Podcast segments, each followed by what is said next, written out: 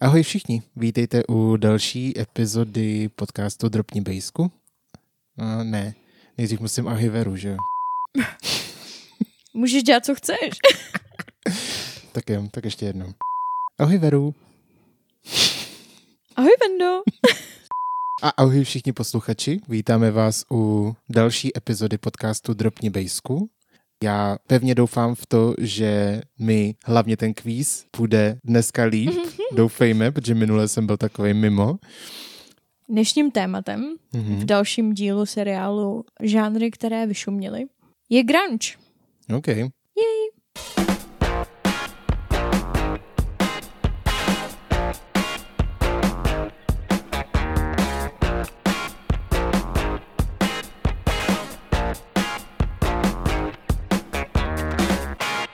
OK, tak jdem na to. Já se hrozně těším. Jsi nadšený? Mhm, já jsem hrozně nadšený. Dneska Dobře. jsem fakt jako hodně nadšený.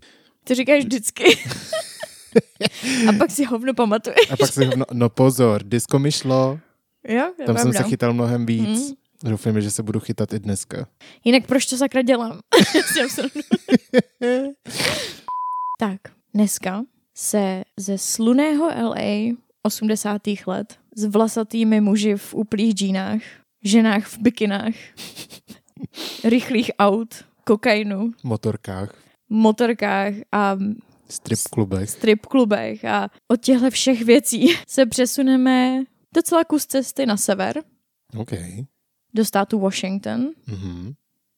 Nepleťme si z Washington DC, který je úplně na druhé straně Noted. státu.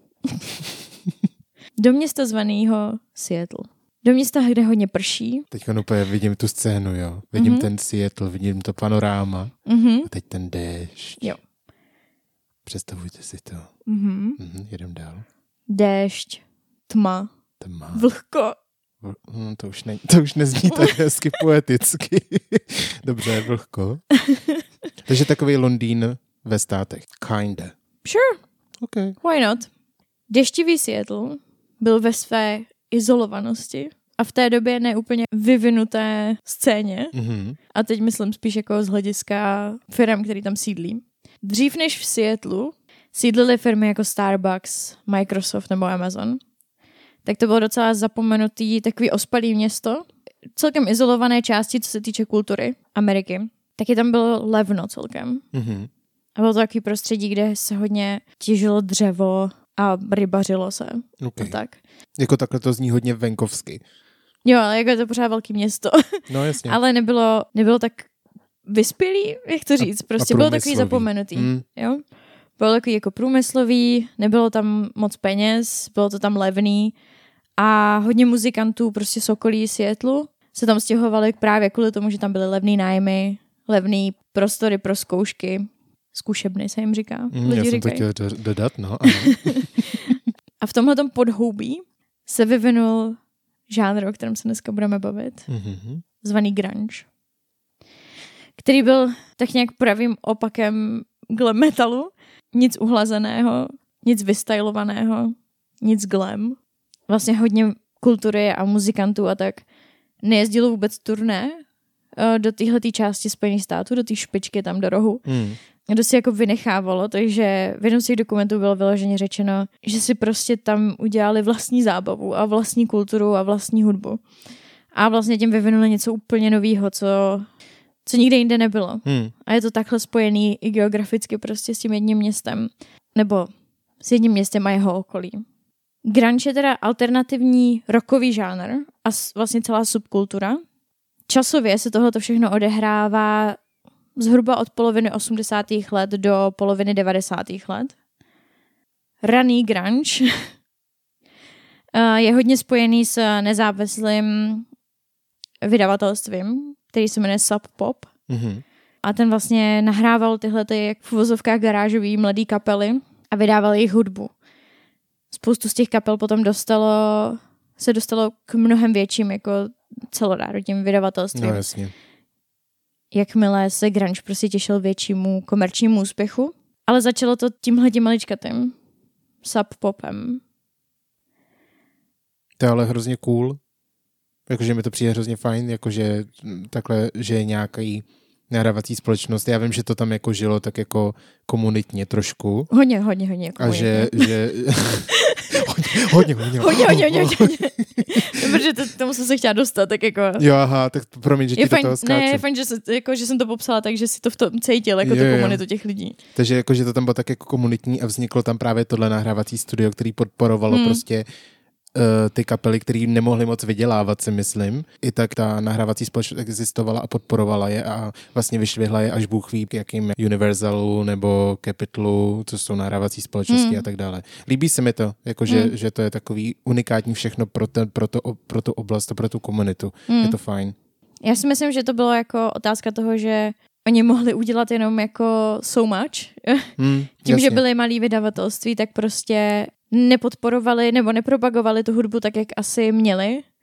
No neměli ty takže- prostředky, že jo, neměli peníze a Je otázka, jak moc jako nechtěli a jak moc nemohli. jasně. Jo, jestli mi rozumíš. Jo, jo. A spousta těch muzikantů právě jako celkem nespokojeně potom odcházela k větším labelům za většími smlouvami a většími penězmi a No. větší, větší podporou. Jasně, no. Jako asi všichni bychom to udělali. Asi tak, no. Nebo většina, určitě. No ale celý ten styl je vlastně známý jako takový hybrid uh, punku a metalu. Mhm. Vlastně začátkem 90. let se ta popularita roznesla po celých Spojených státech až do Austrálie, prakticky po celém světě, tam kam mohla v té době. A jak už jsem zmínila, všechny ty kapely začaly podepisovat jako fakt velký smlouvy. A bylo to jako z nuly na sto během celkem krátké doby. Hmm. Nejúspěšnější komerčně byl fakt na začátku 90. do té do půlky 90. let. První půlky 90. let. Na tom se hodně podepsali alba jako Nevermind od Nirvány, Come mud, I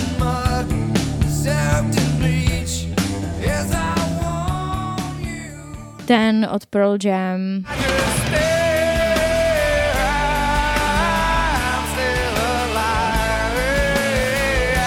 Super Unknown on Sun- Soundgarden, Black hole sun, won't you come? Wash Dirt, Alice in Chains,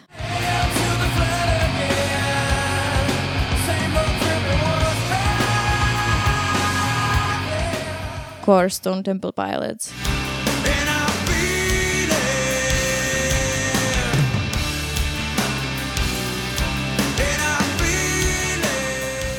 Takovýhle kapely, to byly takový to jako základ, základ celého toho hnutí a celého toho žánru. A vlastně udělali z toho jako z alternativního roku a teda konkrétně z grunge vlastně nejpopulárnější formu roku v té době. Hmm.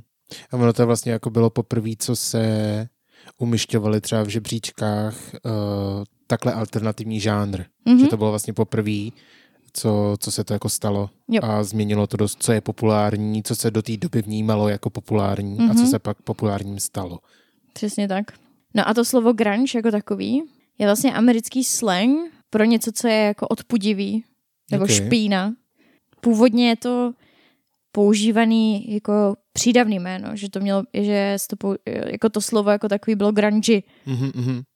Přídavné jméno, ale vlastně pak se to vyvinulo v podstatný jméno grunge, který označovalo vlastně celý ten žánr.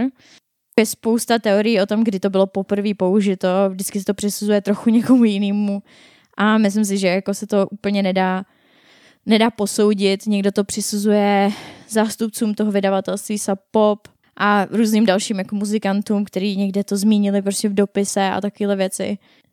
Jako prakticky ten pojem grunge potom se stal uh, spíš takovou jako marketingovou strategií, jak označit celý tenhle ten jako styl, ať už vizuální nebo hudební.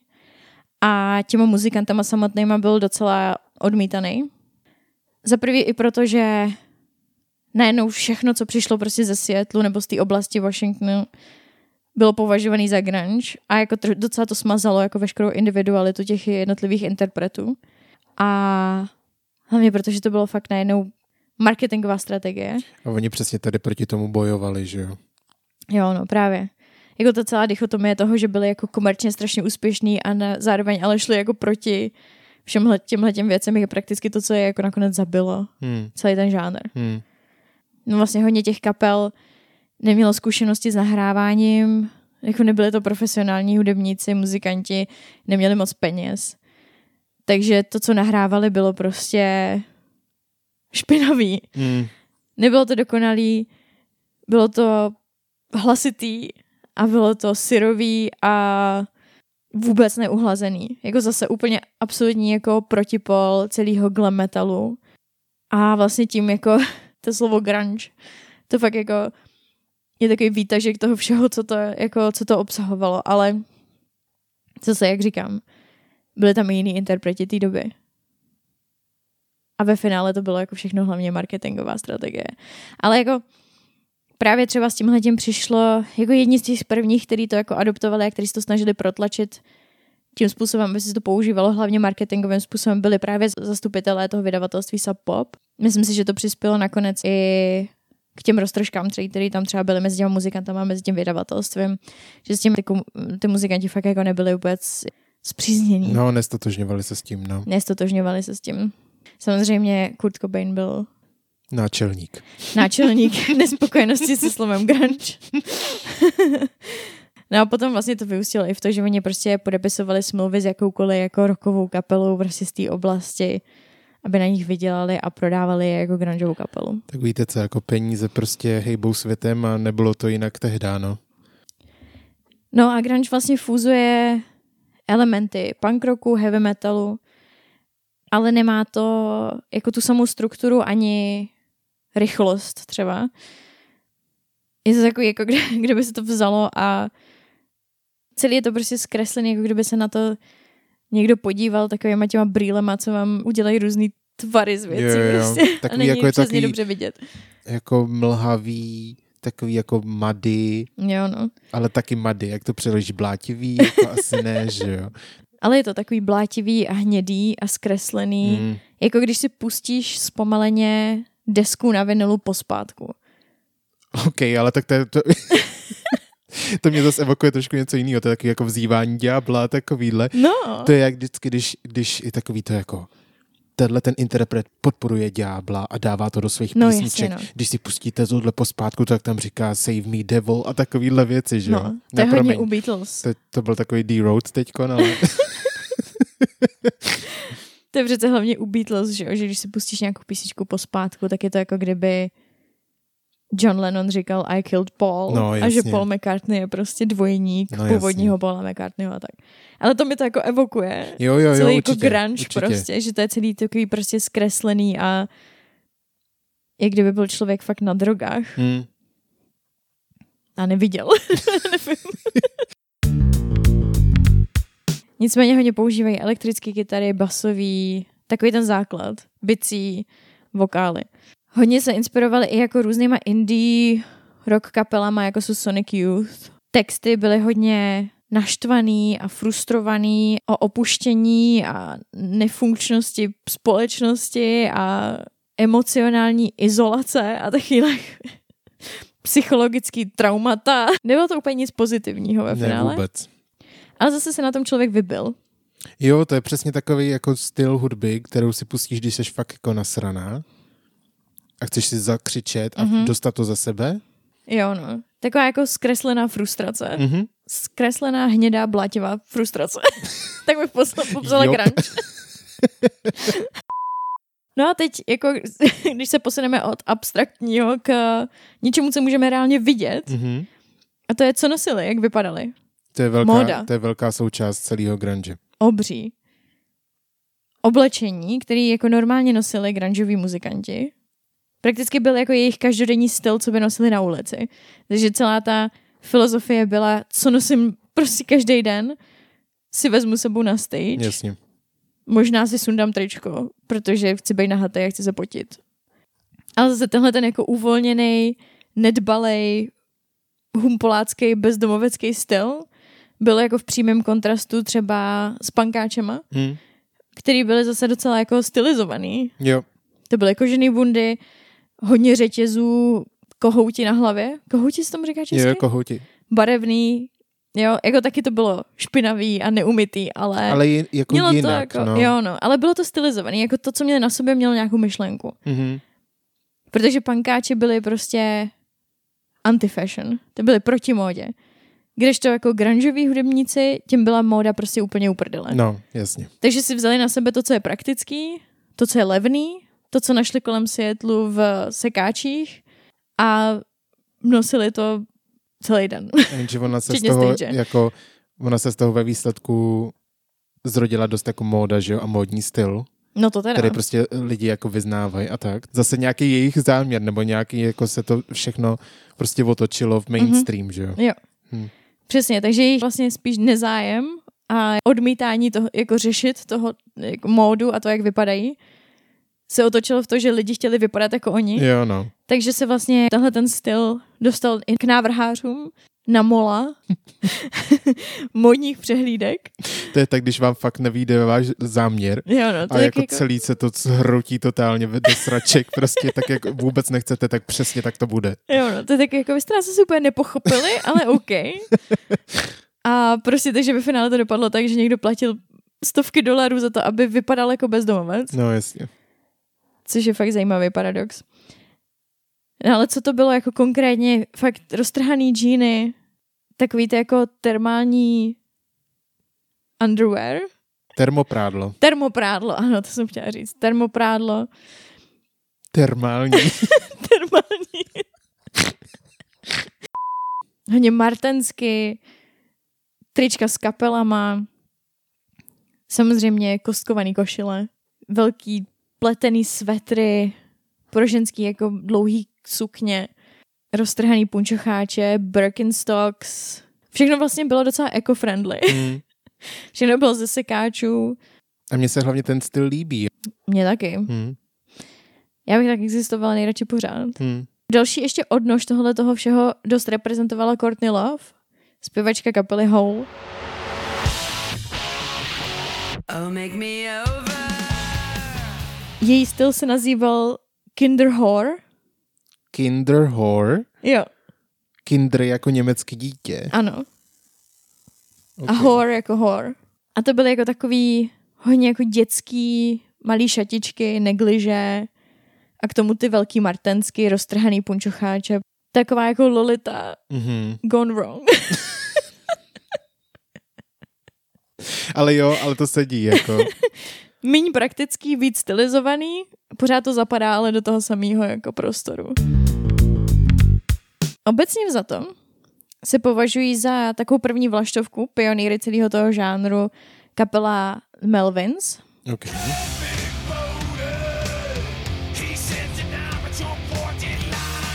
No, oni, ne, oni nebyli jako ve finále tak komerčně úspěšní, ale tady je dů- důležitý podotknout, že v rámci těch hlavních představitelů vám dojde, jak malá komunita to byla Mhm. lidí a prakticky jako jde tak o deset muzikantů, který se různě vyskytují v těch jako v různých kapelách. Jo, jasně, že se tak jako různě mixovali. Všichni se znali, všichni si dohazovali muzikanty a tak jako přebíhali z kapely do kapely, formovali jiný kapely, když se tam ta rozpadla a tak dále. A to je hrozně sympatický. Jo, no, takže to jako všechno vychází tak nějak jako, všechno je tak jako navázaný na sebe. No a právě první uh, pionýři toho žánru byly kapela The Melvins, uh, který se dali dohromady v 83. roce. Uh, takže ještě před tou půlkou, půlkou 80. let, jako ono se to formovalo docela dlouho, Hmm. ten žánr. A vlastně vycházeli hodně jako z takových jako klasických uh, rockových kapel, ale právě měli zatím tu energii punku. No a potom je následovalo spousta dalších interpretů. Další jakoby, taková významná kapela byla Green River, Mm-hmm. um, který nepůsobili moc dlouho, ale uh, právě přesně v ní působili jako budoucí členové kapely jako Pearl Jam nebo Mudhoney. A přisuzuje se jim vlastně první oficiální grungeová vydaná nahrávka z roku 85 a to je jejich EPčko Come On Down. Mm-hmm.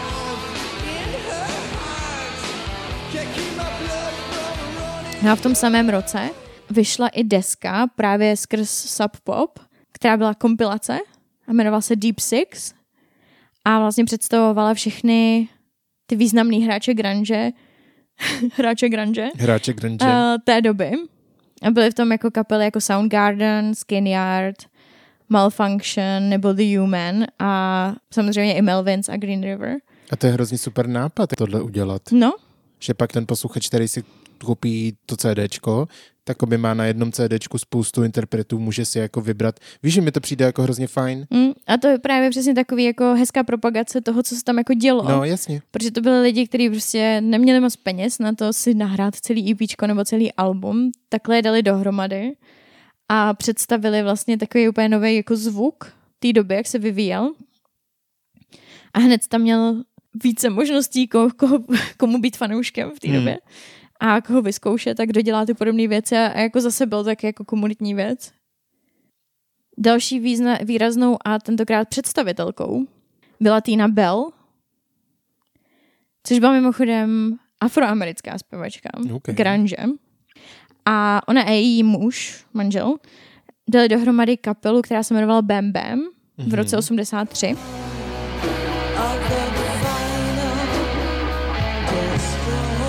té kapele byl taky basák Scott Ledgewood a bicař, já jsem chtěla říct bicař, bubeník,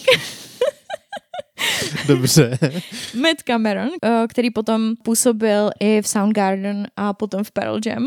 A Tina Bell byla dost, docela výraznou postavou, i když nedostala vůbec tolik pozornosti od médií, jako No, všichni hlavně ty to- chlapy. Hlavně to byla asi dost unikátní, ne? Jako afroameričanka, že byla v tomhletom Mhm. žánru, že jo? No určitě. A ona byla taková jako hodně drobná, hubená ženská, Mhm. která měla jako docela hluboký, agresivní hlas. OK. A legacy česky jak? Odkaz. Odkaz.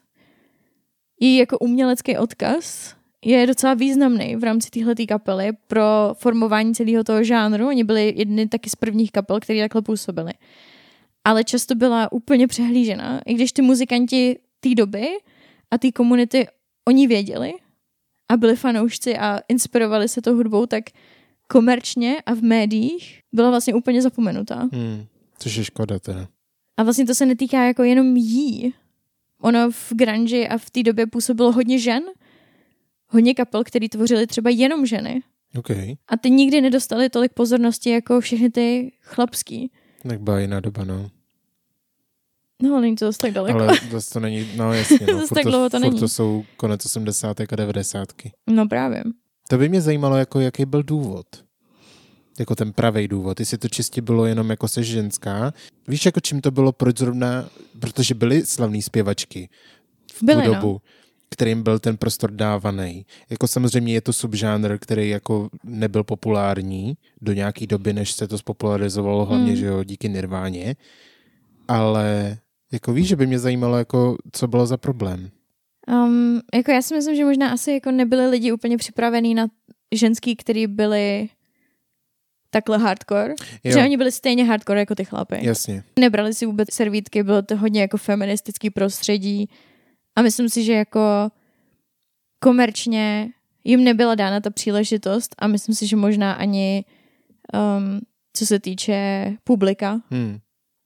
A to dává smysl, no. tam nebyl takový zájem, Hmm. nebo zájem. Možná by byl zájem, samozřejmě by byl zájem, protože je spousta holek, který by to poslouchalo minimálně, který by to inspirovalo. Ale ale prostě podle mě ty labely a vydavatelství, to je to samý. Uh, jim nedávali příležitost, protože v tom neviděli komerční úspěch v té No, době. jasně. Hmm.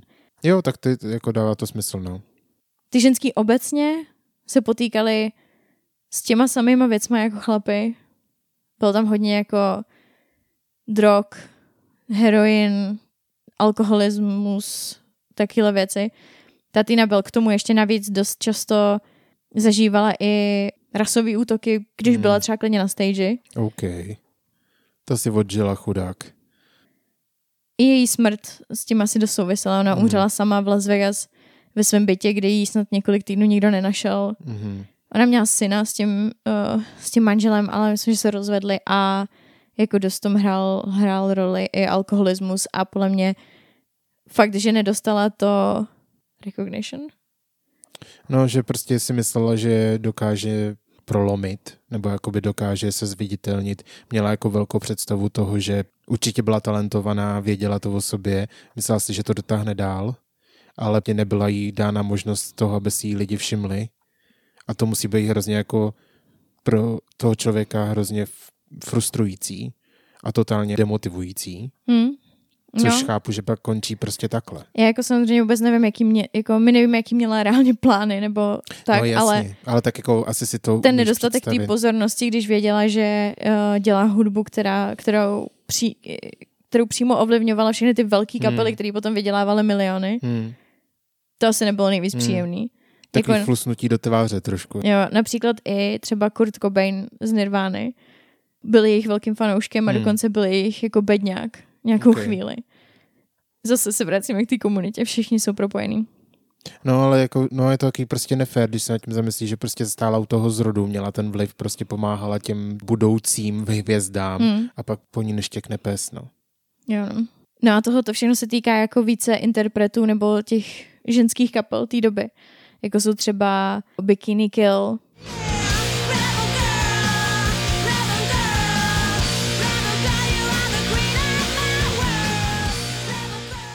Gits,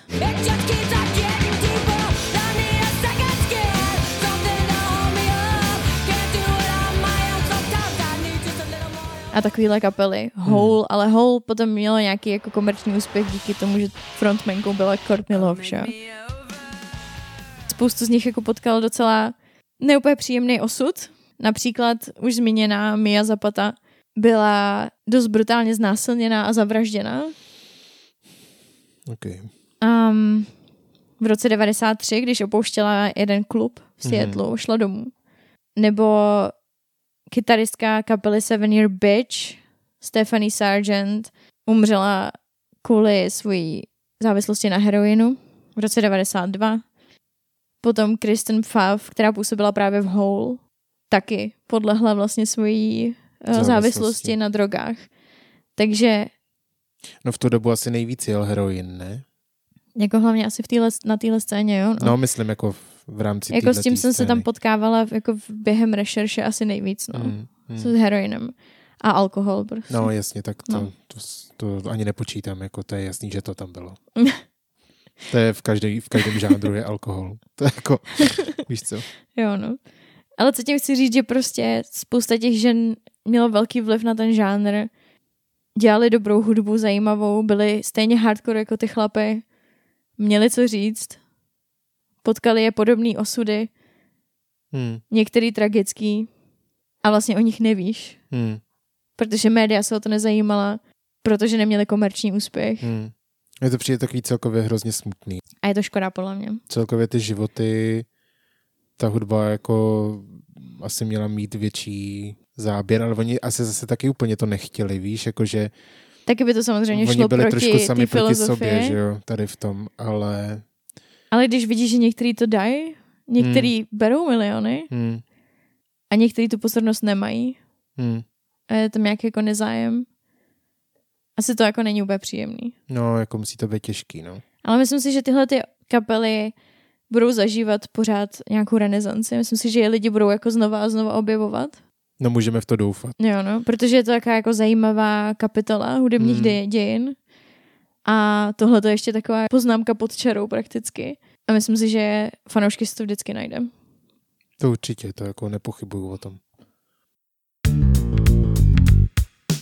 Během let 88 až 90 zhruba, tady tato jako skupina těch muzikantů, kteří byli v různých kapelách, už prožili docela dost jako transformací v té době, že například už zmíněná Green River kapela se rozdělila a vlastně z ní vznikly dvě jiné Mhm. mm-hmm. kapely. A členové, kteří chtěli jako zůstat hodně undergroundoví a nechtěli komerční úspěch a chtěli zůstat na téhle scéně, tak ty dali dohromady kapelu Mudhoney, jako taky jedna, jako vlastně z nej, nejvýznamnějších interpretů tohohle žánru. A ty, co chtěli, ty, co chtěli ten komerční úspěch a peníze a slávu, tak ty sformovali kapelu Mother Love Bone, Mhm. Love.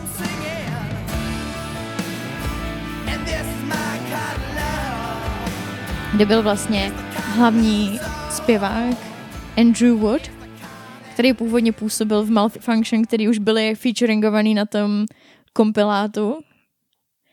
Takže říkám, všechno se to točí prostě Jako kolem těch všechno je to samých prostě lidí. hrozně propojený a mně se to jako hrozně líbí, že prostě si vš- všichni ze všem a všichni se vším, pak se to rozpadlo, zase se to spojilo s něčím jiným, teď Jo. se to vyměnili, tady toho, tamhle toho, je to hrozně, mně to přijde hrozně sympatický. No.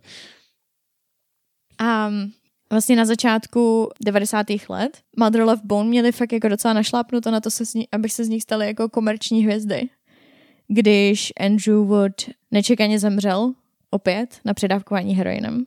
No a jeho spolubydlící byl Chris Cornell, který už v té době uh, měl založený Soundgarden Mhm. a on vlastně napsal tribute, věnování pro jeho kamaráda Andrew Wooda. A pár těch písniček nahrál právě s, s těma přeživšíma z Mother Love Bones, té kapely. A vlastně se to tak nějak jako zvrtlo v celý album Temple of the Dog. A Chris Cornell si uvědomil, že jedna z těch písniček by bylo fajn udělat jako duet. Mhm. Takže přizval vokalistu, který se jmenoval Eddie Vedder Mhm. a, a nahrál s ním vlastně píseň Hunger Strike. It's on the table,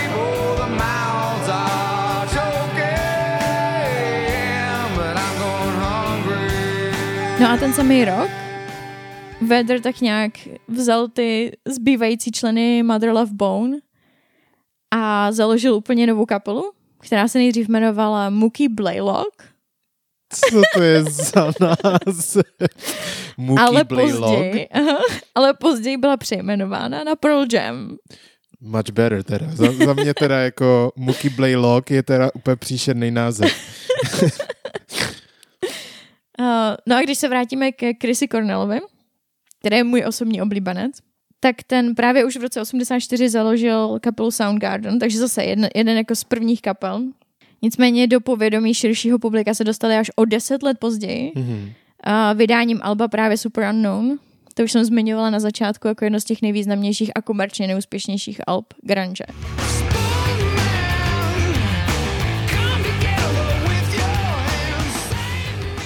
Chris Cornell měl fakt jako dlouhou kariéru a založil třeba i v roce 2001 Audio Slave kapelu. To nevím, jestli ji znáš. Audio Slave mi nic neříká. Like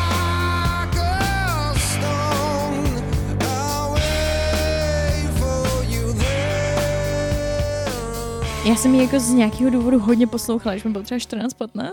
A to je přesně takový to období, kdy tohle to posloucháš, takový ty temnější věci. Jo, no. Asi ne v dnešní době, ale, ale jako za nás, když my jsme byli v tom věku, tak Jo, se no. přesně tohle poslouchalo. To jsem tak jako přešla z, no právě z toho glam metalu Hmm. a trash metalu na Audio Slave, prostě z nějakého důvodu. Ale jako Chris Cornell je totiž jako podle mě jeden z nejlepších vokalistů ever. Mhm. Mně se hrozně líbí jeho hlas a jeho jako celá persona. No a v roce 2016 dal Chris znovu dohromady Temple of the Dog, totiž ty jako přeživší z Mother Love Bone a Eddie Vedra z Pearl Mhm. Jam, nebo vlastně v tu chvíli už Pearl Jam. A jeli vlastně tyhle ty písničky, které dali dohromady v rámci uh, toho uctění památky Andrew Wooda. On tam vlastně říkal, že on se jako nikdy moc nevyrovnal z jeho smrtí, protože to byl jeden jako z jeho nejlepších přátel a že tímhle tím turné, že to bylo pro něj takový terapeutický, Jasně. že se s tím chtěl vyrovnat. Potom hned v roce 2017 zase dal dohromady Soundgarden po Mhm. nějaký jako další pauze a zase vydali se na turné, chtěli vydat i novou desku, nahrávali vlastně nějak jako každý odděleně dávali dohromady nový materiál a chtěli to dát dohromady, co se týče jako nového alba. Teď tuším, že přijde ale. Je to jedno velké ale. No, já si myslím. Bohužel koncert v Detroitu byl jejich poslední, když to v té době nevěděli. Chris Cornell po tom koncertu vlastně odjel hned na hotel Mhm. a ještě v noci měl telefonický rozhovor vlastně se svojí ženou, která si všimla, že je s ním něco špatně, protože moc nevyslovoval. Mhm. A když vlastně naverbovala bo- jeho bodyguarda, aby uh, ho šel čeknout, tak už ho našel v bezvědomí v koupelně. Mhm. A Chris Cornell byl později prohlášený za mrtvého. A drogy nebo? Hráli v tom roli, ale ne tak, jak si myslíš. OK. Uh, bylo to vlastně vyhlášeno za sebevraždu. Mhm. On umřel udušením, ale souviselo to s uh, práškama na předpis, který dostal. Mhm. On byl in recovery. To je takový jako napůl uh, podcast v angličtině. jo, jako furt řešíme prostě, jak se co má přeložit. Mm. In recovery. No, vlastně odvykal, no. No, ano. A byl už nějakou jako dobu sober. Hmm. Um, Střízlivej. stři- jo, střízlivý. Eh, Týkalo se to prostě alkoholu a drog. Um, protože trpěl prostě na deprese, Jasně. tím to nějakým způsobem řešil nějakou dobu, ale už delší dobu byl čistý. On měl vlastně tři děti dohromady, Mhm. dvě s touhletou jakoby současnou manželkou a byl jim dost jako oddaný, jeho dcera hodně taky dělala do hudby, jako už vlastně jako teenager a hodně ji jako v tom podporoval a tak. Nicméně on si potom poranil uh, rameno Mhm. a dostal předepsaný benzos. To neznám, co to je? Benzos. No to jsou prášky prostě. OK. Můžu ti to vygooglit. Benzodiazepiny. Jo, takhle. Je to celá jako... Jo, aha. Jsou vlastně sedativa. Hm, jasně. Ukli- prostě uklidňující prášky. No a on je bral kvůli tomu, aby mohl usnout. Hm. A já do toho jako nechci moc zabředávat, protože jako nejsem v tom moc kovaná samozřejmě. Ale nicméně tyhle ty prášky by se, as, by se neměly předepisovat lidem, který jsou právě v rámci recovery z nějaký závislosti Jasně. na alkoholu nebo na drogách.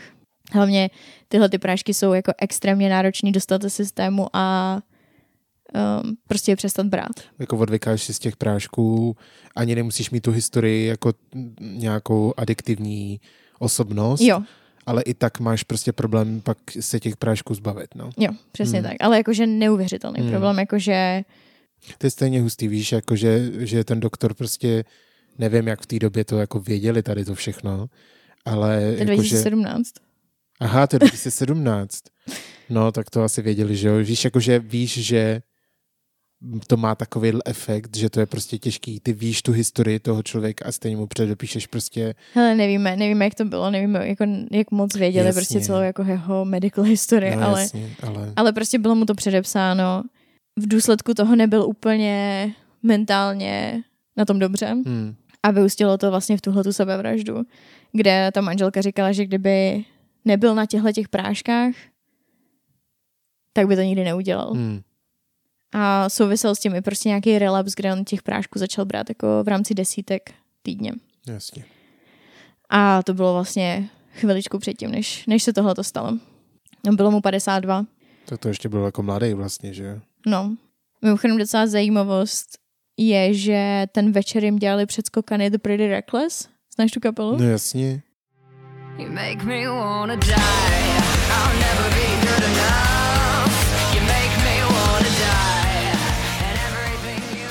Takže třeba v nějakém dokumentu, na který jsem koukala v rámci jako jeho života a tak, tak tam mluví i Taylor Momsen Mhm. o tom, jak prostě ho objala ten večer, Jo.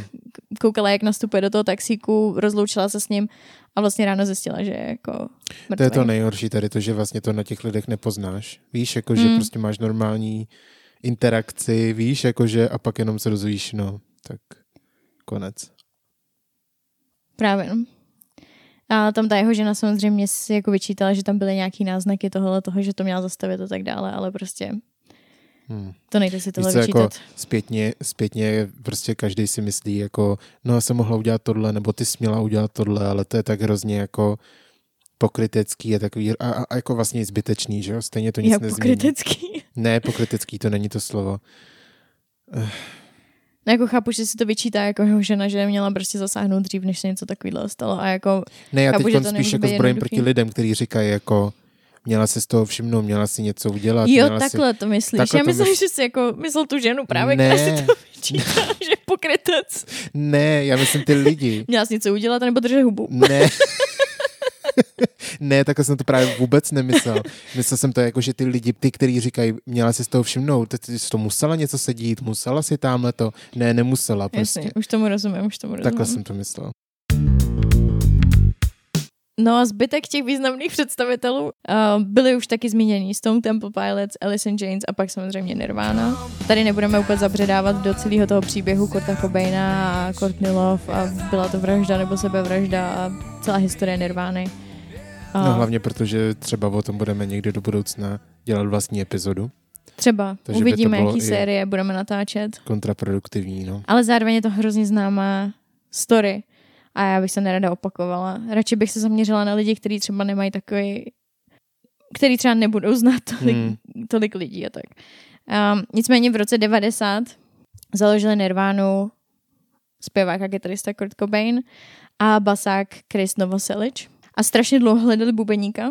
Já jsem koukala na nějakou časovou osu, oni jich vystřídali snad 10, Mm. než je představil společný kamarád z kapely The Melvins, se to všechno vrací, a, a představil je Daveu Grohlovi, Frontman Foo Fighters. frontman budoucích. Foo Fighters, ano.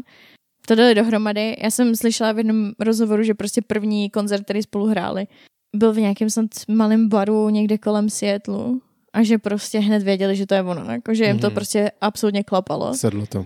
v rámci té kapely a že bylo prostě jasný, že oni, oni tři jsou Nirvana. Vlastně se, se z nich stal, z nich a z Kurta Cobaina hlavně, se stal symbol celý, celého toho žánru. Vyjadřoval vlastně všechno, jako za čím si stáli, ale zároveň měl díky tomu obří komerční úspěch, Mm. což šlo přímo jako proti Té filozofii. celý jeho hlavně filozofii a přesvědčení a nebyl s tím vůbec jako happy a stotožněný a hodně, hodně bojoval se svojí závislostí na heroinu, až ji nakonec podlehl svým způsobem, až nakonec páchal sebevraždu. Tenhle ten příběh známe. Mm-hmm. A nicméně mě pořád fascinuje, že vlastně vydali jenom tři alba. Víš co, jako, že ta představa je taková, že toho museli udělat víc, přitom prostě ono taky jako ta aktivní část té kapely, nebo jakoby to aktivní období nebylo moc dlouhý. Ne, právě, že Že- vůbec ne. No právě, že jakoby nemohli stihnout víc, ale Hmm. ta představa o tom, jako, že kdyby se s mě zeptala, tak řeknu takových pět třeba minimálně. Mm. Už jenom jako na základě toho odkazu právě, který za sebou ne- ne- nechali. Ale oni jako teoreticky ten největší komerční úspěch zažívali během asi čtyř let jenom. Mm. A byly to, oni nejdřív vydali Bleach, to ještě vydali, vydali myslím se Sapopem.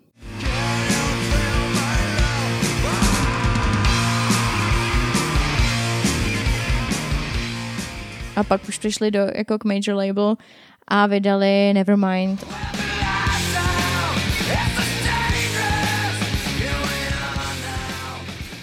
A potom In Utero.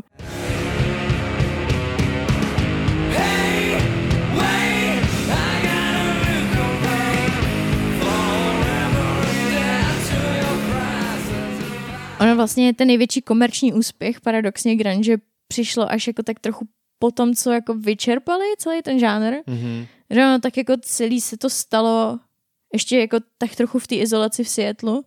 A když se to potom dostalo mezi jako masy lidí, tak už to bylo takový trošku s křížkem po funuse, co se týče jako uměleckého vybití. Mm. Že si myslím, že by se tam toho víc ani moc jako nevymyslelo, Hmm. upřímně. Taky to pak jako hrozně rychle vyhaslo, že jo. Přesně tak. To, to jsem přesně teďka chtěla říct, že tak, jak rychle to vystřelilo, tak to taky hrozně rychle vyhaslo. Vlastně hodně s tím souvisely ty závislosti, se Mm. kterými hodně těch muzikantů bojovalo. Už jsem tady zmiňovala několik prostě, několik tragických osudů, který, který se díky tomuhle odehrály. No ale tak nějak jako konec grunge je hodně spojovaný s rokem 94 a právě sebevraždou Kurta Cobaina. No tak on prostě byl takový ten vlajkonoš. Jo, yeah, sure. Já nevím, proč dneska používám jako náčelník a vlajkonoš, jako nevím, co jako, co, co dneska se mnou je, protože tyhle slova jsem neřekl jako skoro za celý svůj život. No ale že byl takový prostě stěžení, hrál stěžení roli, co se týče tady toho žánru a chápu, že tou jeho smrtí to prostě jenom takový jako poslední tečka za tím vším mi to přijde. Mm. A jako ono v tý, do té doby už jako spoustu těch kapel se rozpadlo nebo právě zemřeli různí členové a tak dále, takže málo který z nich dál pokračovali Hmm. v nějaký kariéře, ale třeba právě Chris Cornell byl super příklad toho, že to šlo a Že on se dál. potom dál vyvíjel a dělal prostě další a nové věci. No to všechno. OK, to byla dramatická pauza. Konec. OK, Tím to postupně vyhaslo, jako inspirovalo to spoustu dalších subžánrů a Hmm. žánrů hudby. Post-grunge třeba. no ale super, na grunge jsem se prostě speciálně těšil, nevím z jakého důvodu, Mhm. ale A dozvěděl jsi něco nového? No určitě některý názvy těch kapel, který Mhm. mm-hmm. jsem jako neznal. Znal jsem jako Soundgarden, znal jsem samozřejmě Nirvánu, to je jasný. A tak, takže, takže spousta zajímavostí. Takže ti za to děkuji. Nemáš zač, Vando. Teď kus kousek hudební analýzy. Tak, já jako vždycky, jak už jste na to určitě zvyklí, eh, tak eh, bych chtěl ten samotný žánr pojmout z té hudební stránky a to, jaký jsou hlavní znaky, ať už v textech, ať už v nástrojích a v hudební eh, stránce toho žánru. Ty už si nějaký věci určitě nakousla, já to tak jenom víc rozvířím a rozvinu do větších detailů. Mhm. Každopádně, co je nejvíc typického pro grunge jako takovej, pro ten zvuk, tak jsou heavy kytary. Hodně kytar, prostě je tam, je to, kytara je ta nejvíc dominantní věc, hlavně kytarový riffy, to jsme vlastně měli i v tom glam metalu, Hmm. Ale tady vlastně už jsme to spolu řešili, jsou ty kytary distorted jinak než právě v tom glam metalu, kde v glam metalu to bylo spíš takový ostrý, ostrý zvuky a takový jako, Uhlazený a ječivý. tak, ano, přesně, jo, jo, jo. A takový víc jako čistý, jo. A když to v porovnání právě s tím grungem, kde už jsme to řešili, z něj tak jako jako zaples, zaplexi sklem trošku, Mhm. špinavě, blátivě, jak jsme to řešili. Dejte jo? si panáka vždycky, když řekneme slovo špína nebo špinavý. Tyhle to už by byly nalitý touhle dobou. Hlavní jsou právě teda ty kytary, který se nejvíc, eh, vlastně jsou ty kytarový riffy v, celý tý, v celých těch písničkách. Jsou to nějaké repetitivní věci, které se opakují, jak jsme řešili minule, co to vlastně riffy jsou. A ale vlastně většinou přijde i solíčko, nebo taková instrumentální část, kde eh, je čas na to pro ty kytary vyniknout. Bridge. Ano, protože oni ty písničky vlastně nemají moc bridge, nebo ty, co teda já znám, jo, tak uh, mají vlastně jednoduché struktury, tím, že tam je vlastně sloka, refrén, sloka, refrén, pak uh, by normálně v nějakých jako základní struktuře písničky měl přijít bridge, ale většinou uh, přijde ta instrumentální část a po té instrumentální části je většinou zkrácená třetí sloka Ah, že už tam není ok. nový hudební nápad, je to ta samá melodie a většinou je to prostě buď to celá nebo zkrácená sloka a pak se jde na další poslední refrén. Takže Ale je tam prostě takový jako instro bridge a Tak. pak ale ještě zkrácená sloka bridge. jo, přesně, jako že už tam není... Double bridge. Ano, že už tam není jakoby nový nějaký lirický obsah jako něčím převratný, jak jsme třeba na to zvyklí u jiných interpretů v jiných žánrech, a kdy bridge většinou je to, kde se ta písnička láme, je tam nějaký úplně kontrastní, Hmm. kontrastní nápad, kontrastní melodie, novej, nová, novej, nový prvky, ale tady to vlastně zastupují ty kytary a ta instrumentální část. Hmm, a pak to graduje, protože jsi to- jako víc a víc nasranej. Přesně tak, přesně Až ten tak. poslední refren úplně vybouchneš přesně a tak. pobuješ. Jo, jo, jo. Takže dalším prvkem jsou uh, hlasitý bubny. Ty bicí sestavy jsou mnohem skromnější. Mhm. Třeba těch činelů a tak všechno, všeho je tam míň, protože oni toho za stolik nepotřebují hlavně, aby to jako bylo co nejvíc nahlas a co nejvíc nasraný. Jasně. Jo? To třeba ten Chris Cornell, Hmm. když jsem koukala na ty dokumenty o něm, tak on nějak jako mladý teenager dostal od svojí mámy snad kopák nebo něco takového. Mhm. A pak šel a dokoupil si celý zbytek bicí soupravy. A vlastně on tam potom říkal, že jeho máma byla nadšená, protože to bylo poprvé, co udělal něco samostatně, Ok. co nebylo jako problémy a trable a ilegální věci. Jež tak to je ale hezký, jako. OK. Um, a pak samozřejmě další, dalším členem těchto kapel tak eh, je basa. Takže tam jsou prostě čistě basa, elektrická kytara, bubny, zpěv. Mhm. Nic moc víc, prostě Keep it simple tak, přesně. and loud. And effective. Mhm. And angry. Tako- Takový slovní ping-pong. A špinavý. A špinavý. Panáka na nás. Um, co se týče textů, tak texty jsou plný protichudných výroků, pobouření sociálních témat, uh, jsou často cynický, uh, často je to protest proti uh, kapitalismu nebo jako komerci Hmm. a mainstreamu. A pak takový jako textový motivy, které jsou nejvíc častý, tak jsou zoufalství, deziluze, beznaděj, sebenenávist, sociální odcizení, zrada, touha po svobodě a frustrace. Takže je to celý takový hrozně jako zatěžkaný, nasraný a takový hrozně teenagerovský, Hmm. jakoby takový ty pubertální, jakože všechno tě sere, všechno je prostě na hovno. Prostě Všichni jsou proti mně a všichni nikdo jsou- mě nechápe. Ano, přesně tak, tak to je přesně tohleto. Ty už si taky zmiňovala, že ty kapely si moc nehrajou na to, aby to znělo nějak jako senzačně dobře. Perfekcionismu úplně neholdovali a e, všechno to zní tak jako hodně garážově Hmm.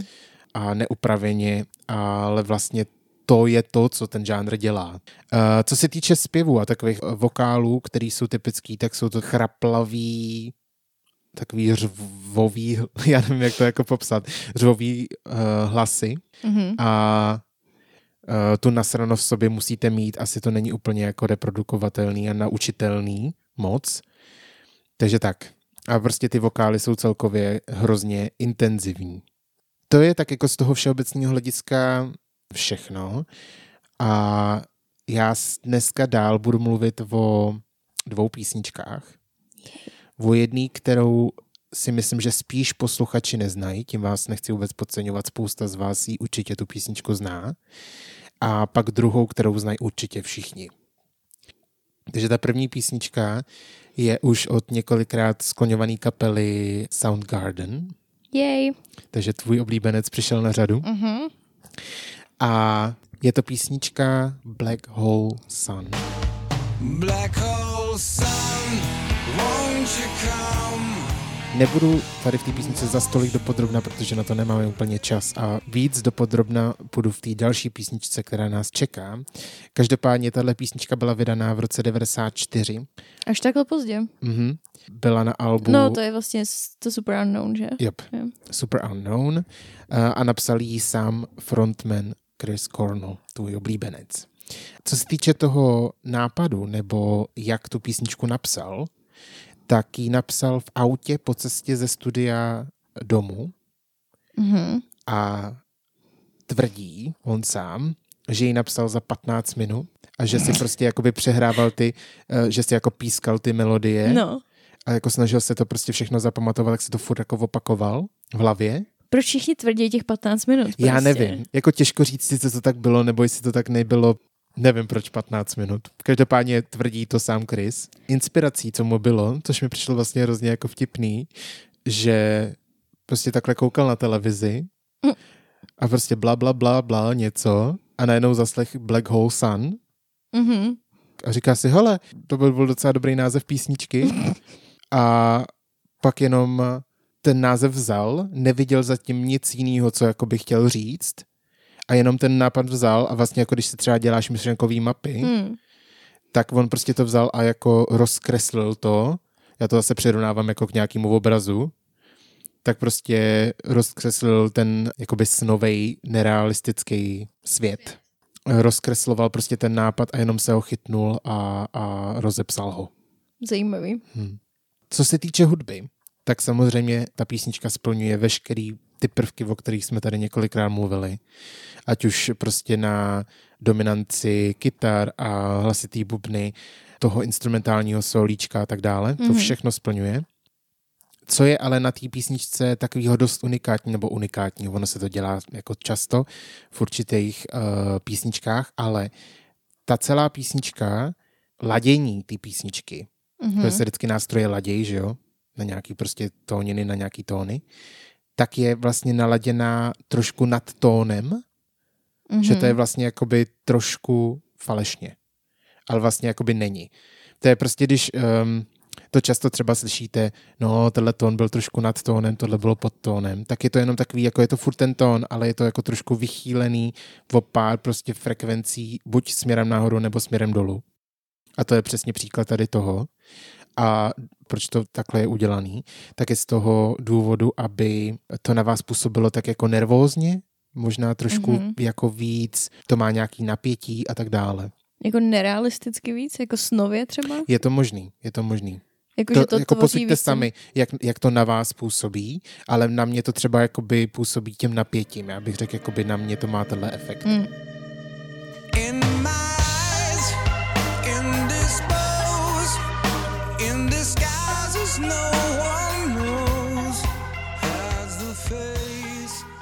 Asi byste si toho jakoby nevšimli, že to je vlastně takhle laděný, jo, vlastně jako uh, to poznají lidi s absolutním sluchem, že to je prostě jakoby někde trošku jinde, ale je to dobrý vědět, myslím si, že, uh, že pak v tom slyšíte uh, něco trošku víc a víc se nad tím zamyslíte, což je můj cíl. Um, Asi cítíš tu emoci, která z toho vychází, nebo že něco je tam špatně, ale nedokážeš identifikovat co, protože to jako neslyšíš. Jo, jo, přesně tak, přesně tak. Co jsem se taky pak jako někde dočet, že vlastně to trošku zní jako písnička od Beatles, Mhm. kdyby si ji vlastně jakoby vzala, trošku jí třeba, já si to umím plně představit, že bych ji zrychlil, udělal bych samozřejmě jinou aranži, že jo, naladil bych ty nástroje tak, jak má být naladěný a bylo by to prostě hrozná jako pecka. Hmm. A vlastně taková možná i taková carefree, taková jako v pohodičce písnička. Což i sám autor, ten Chris, říkal, že vlastně ta písnička nezní zas tak jako na straně, tak nespokojeně, smutně, Hmm. ale přitom ty slova a tak dále, tak jsou kontrastem k tomu, jak ta písnička zní. Já jsem chtěl zmínit pak jednu věc a to je hudební video. Viděla jsi ho? Jo. Tady k té písničce? To mě stresuje. Uh, velký bizar. Já jsem vůbec nevěděl, co od toho očekávat a tohle jsem rozhodně teda nečekal.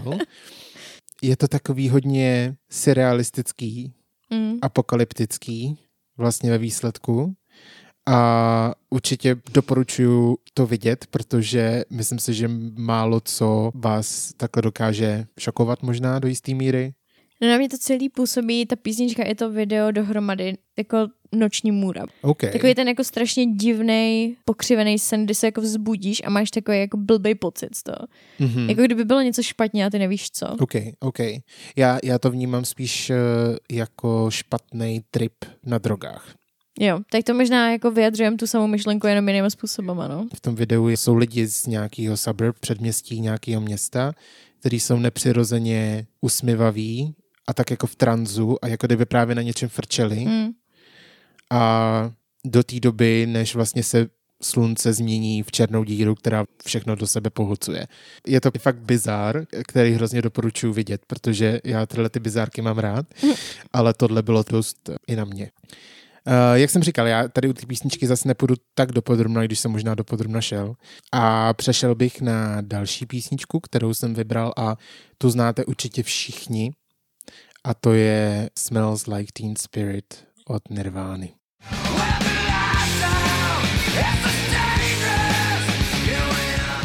Vydáno, nebo ta písnička byla vydaná v roce 1991.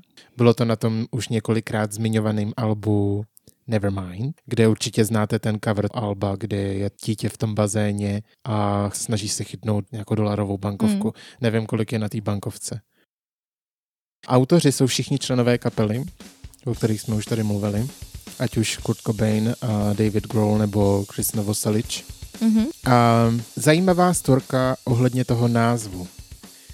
Ožralej Kurt se svojí kamarádkou, To zní jak, co? zní nějaký vtip. Jo, ožralej Kurt přijde do hospody a říká, Jo, no. kámové.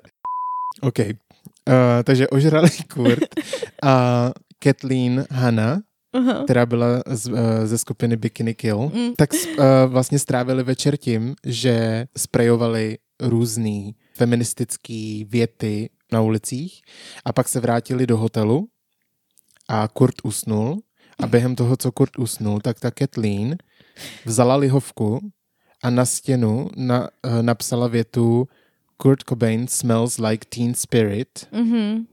a on se pak Kurt probudil a říká, jež to je jako cool. Vlastně vůbec nevěděl, co to je, co to znamená. Vlastně to vůbec nepochopil a nepobral, protože ten Teen Spirit je název dámského deodorantu. Jo, já jsem věděla, že s tím souvisí nějaký deodorant. To se dozvěděl ale až po několik měsíců po vydání ty písničky, což určitě ještě přispělo víc k tomu, že on tu písničku pak hrozně nesnášel. Protože že jo, to bylo za prvý komerčně úspěšný, za druhý to všichni chtěli slyšet, furt to museli hrát. Ty výrobci toho Teen Spiritu to používali v reklamách na ten deodorant. Jim se to celý strašně vymklo z rukou. Vymklo se to kontrole, prostě všechno hrozně, jakože out of hands, to je úplně definice. Jo, no. A proto oni vlastně pak tu písničku hráli, pak ji teda přestali časem hrát úplně, ale když ji hráli, tak ji hráli prostě schválně špatně, Hmm. To mně přijde jako hrozně zajímavá storka, jak to Mm. vlastně vzniklo. V tom textu té písničky nikdy nezazní ten název. Jo, to je pravda, no. Jo. A to mě přijde hrozně frustrující. A ono se to snad mělo jmenovat nějak Anthem, nebo nějak mm-hmm. tak. A pak vlastně jako říká Kurt, jo vlastně jako tohleto, teď vlastně tohle napsala ta Kathleen, to použiju, zavolám jí, brnknu jí, ona řekla jo a tak to tam dám, jako. Mm. Tam mi to přijde takový hrozně jako zvláštní. Ale ono to bylo, prostě celá tady ta písnička byla úplně esence celého toho jako hnutí a Mm. těch myšlenek. Co se týče textu, tak já jsem se nejdřív jako snažil to nějak to přebrat, o čem ta písnička je a vlastně jsem na to nepřišel. Jak ty si tu písni, nebo jak ty tu písničku vnímáš? Mně přijde, že je tam hodně jenom takových jako buzzwords, Mhm. který souvisejí s tou subkulturou jako takovou. Jo.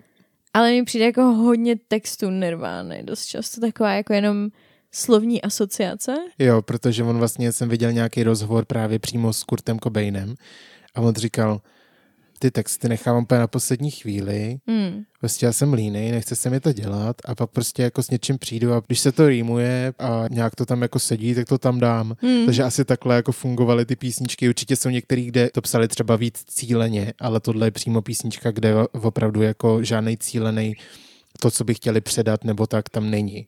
Ale co je důležitý, tak každý z toho ale pochopí ty emoce, které z toho mají Hmm. jít. A to je prostě frustrace a nasranost. Ať už ten text je jakýkoliv, tak každý tohle to pochopí. A mladý léta. Tak. To je fakt taková ta teenagerovská frustrace a, já, Mhm. a to je tak strašně divný, že to nedokážeš jako popsat, proč to tak je, ale cítějí to všichni stejně, mi přijde. Jo. Jakože dojdeš k tomu samému pocitu. Mhm. A tak ono je to prostě tím, jak ty kytary řezají.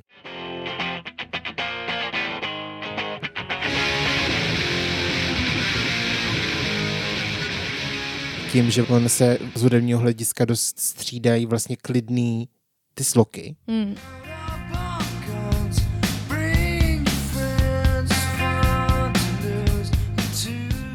Kdy je to hodně takový až minimalistický a není to tak jako uřvaný. A právě ten rozdíl dělá to nasranost, jak je to takový jako klidný a klidný a pak v tom hello, hello, Mm. v tom pre-chorus, nebo jako je před refrén, tak se to začíná stupňovat a pak je prostě totální jako výbuch. Ale myslím si, že co hlavní zatím stojí, že to takhle na ty lidi působí, tak je ten vokální přednes a to, jak on to zpívá. Mm.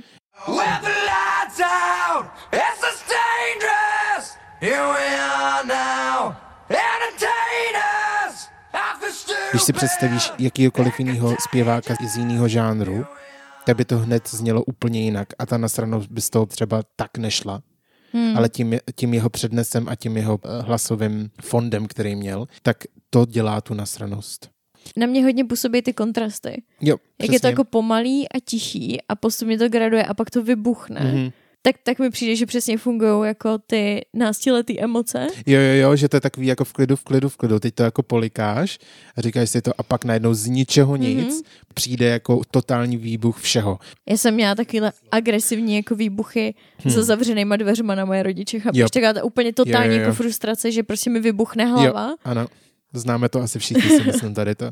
Ten tlak se tam jako buduje, což je přesně ten před ty sloky a ten před refrén a pak v tom refrénu to totálně vytryskne Hmm. všechno ven a ty emoce jdou ven a má to hrozný efekt na toho posluchače. Hmm. Mně se líbí, že to i vlastně kopíruje tu trajektorii celého toho žánru grunge. Mm-hmm. Že taky to bylo takový jako něco, co se dělo tak trochu za zavřenýma dveřma, že to tak jako probublávalo. Týkalo se to nějaký jako určitý komunity a jak to postupně gradovalo a gradovalo, nakonec to jako úplně vybuchlo na celý svět. Mm-hmm. Mhm, mhm. Úplně to vzalo prostě všechno totální jako Jo, vlna prostě nový, novýho zvuku, co všichni žrali. Prodalo se prostě miliony kopií těch nahrávek a najednou to zase vyšumělo. Přesně. Prostě. Jo, jo. To je hezká paralela, že to vlastně jde paralelně vůči sobě, tahle ta písnička a celý ten žánr a celý ten příběh toho žánru. A nálada vlastně těch lidí, pro který to bylo určené. Jo, přesně tak, no. Taková zajímavost, jenom co se týče textu, tak je tam v refrénu věta Here we are now entertainers Mm-hmm. A to byla věta, kterou Kurt Cobain a celkově jakoby kapela Nirvana říkali, když byli někam pozvaný na nějaký večírek, party nebo tak, tak to byla věta, kterou takový jako icebreaker, který prostě používal Kurt Cobain Jakože prostě jako řekl here, here we are entertainers. A je to jako hrozně za, jako boží a na druhou stranu jako hrozně takový arrogantní a takový neúplně přátelský. Jo, no. On asi nebyl úplně přátelský dude. Asi nebyl. Jako no. jak, asi jak komu teda. No, ale- jasně, jasně. Ale prostě mi to přišlo jako hrozně zajímavý a říkal jsem si, že bych to měl někdy zkusit. Já si myslím, že každý si to hned spojí s tou písničkou, takže nebudou chápat, proč jim cituješ Nirvánu. To je možný. nic. To je možný. Tak to budu muset použít někde, kdo je Nirvánou nedotčený. Jakože No, třeba good nějaký luck. starší generace, Jo, víš? takhle. Jako, ale že bych to řekl v češtině. Jo, takhle. Tak jsem tady, Jako babičce. pobav mě. jo, přesně. Když jsi šel, tak ahoj babi, pobav mě. A teď je čas na kvíz. Otázka číslo jedna. Mhm. Jaké město je neoddělitelné spjato s grunge hudbou? Seattle, Yes. V jakém státě? Washington. Yes. Otázka číslo dvě. Mhm. Co slovo grunge znamená? Takhle. Bylo to dřív jako grungy, Mhm. jako adjektivum, jo? Mhm. A pak se z toho stalo podstatné jméno grunge Mhm. a znamená to jako špinavý. Mhm. Špína, nebo to označuje něco odpudivého. Hm. Otázka číslo tři. Jaké čtyři kapely jsou považovány za hlavní zástupce, zástupce celého žánru Jako nejvíc známý. a nejvíc komerčně úspěšný? Tak Nirvana, Mhm. Soundgarden, Mhm. Pearl Jam. Mhm. Jako já znám další, ale ty jako asi nebyly moc jako tak... Já jsem tu čtvrtou moc nezmiňovala upřímně, tam jsem moc nezacházela do detailů. Já vím třeba jako... Jak se to teď jmenuje? Bikini Kill, Kill. to Ale já vím, že to nebylo jakoby komerčně úspěšný, proto jako jenom mě, že mě to napadá. Necháš se podat? Začáteční písmeno. A jsou to tři slova. Tak to nevím. Alice in Chains. OK. Tak Ale to... jak říkám, já jsem se jako jima vůbec nezabývala OK, OK. v tomhle dílu. Otázka číslo čtyři. Jak se jmenovalo nezávislé vydavatelství, které začalo jako první spolupracovat s grunge kapelami? Sapop. Yes. Otázka číslo pět. Kde nejčastěji tito muzikanti nakupovali oblečení? Sekáče. Yes. Otázka číslo šest. Která kapela je považována za pionýry celého žánru? Melvins. Yes, správně. Otázka číslo sedm. Jaká kapela měla jako za frontmana ženu? A můžeš vyjmenovat jakýkoliv si vzpomeneš, protože jich bylo docela dost. Uh, no tak ta, co měla tu afroameričanku, už nevím teda, jak se jmenovala, tak bylo Bam Bam, nebo Mhm. něco takového. Bam Bam, Bam správně. Bam. Uh, Bikini Kill. Mhm, No a pak tak, kde byla, že Courtney. mhm. Teď mi to úplně vypadlo, jak se jmenovala ta skupina. Shit. Já jsem ti chtěla dát nápovědu, ale ona je docela explicitní. OK. Já jsem chtěla říct, jako první, co mě nabylo, je říct, co mají holky mezi nohama. OK. Necháš se podat? No. Hole. OK. OK. Jo, jasně, hol. Škoda. Nebo třeba Riot Girls, Seven Year Bitch, Gits. Seven Year Bitch, to si pamatuju, jak jsi to řekla. Otázka číslo 8. Uh-huh. Ve kterých kapelách působil Chris Cornell? Soundgarden. Mhm. A teď nevím, jestli on měl něco s Pearl Jamem, ale tam asi nefiguroval, že ne? V Pearl Jam ne. Hm, Ale spolupracoval s, nějakým Jo. členem z Pearl Jam. Mhm. Shit, také mushrooms, ty vole. Uh, nevím. Audio Slave třeba. Jo, to je ta, co si poslouchala ve 14. A ta třetí? Třetí jsem chtěla říct Temple of the Dog, což je Temple of ta jakoby tribute vlastně. No je to tak jako album kapela. Jako Okay, prostě celý ten projekt, Jasně. který vznikl na základě jakoby jasný. uctění památky. No, tak aspoň jednu. Otázka číslo 9. Které album žánru grunge bylo komerčně nejúspěšnější ze všech? A to jsi říkala? Asi ne takhle Já explicitně. si to teda asi jako typnu, že to byla Nirvana Nevermind, Mhm, správně. ale jako to je jenom díky tomu, že, že, že jako to vím. A poslední otázka, číslo Mhm. 10. Ve kterém roce zemřel Kurt Cobain? Oj. Hm, tak to je zrada, to nevím. Uh, jo, počkej, vím, 94. Správně. Ding, ding, ding. Dobrý, tak já jsem si, dámy a pánové, napravil reputaci. Jsem za to rád, protože minule to bylo fakt otřes a horor a nevím, jaký další adjektivum. Proč říkám takový divný slova? Uh, přídavný jméno. No, takže prostě jsem na sebe pišen. Ale taky jsem neměl všechno. Ne? Ne, to je jedno.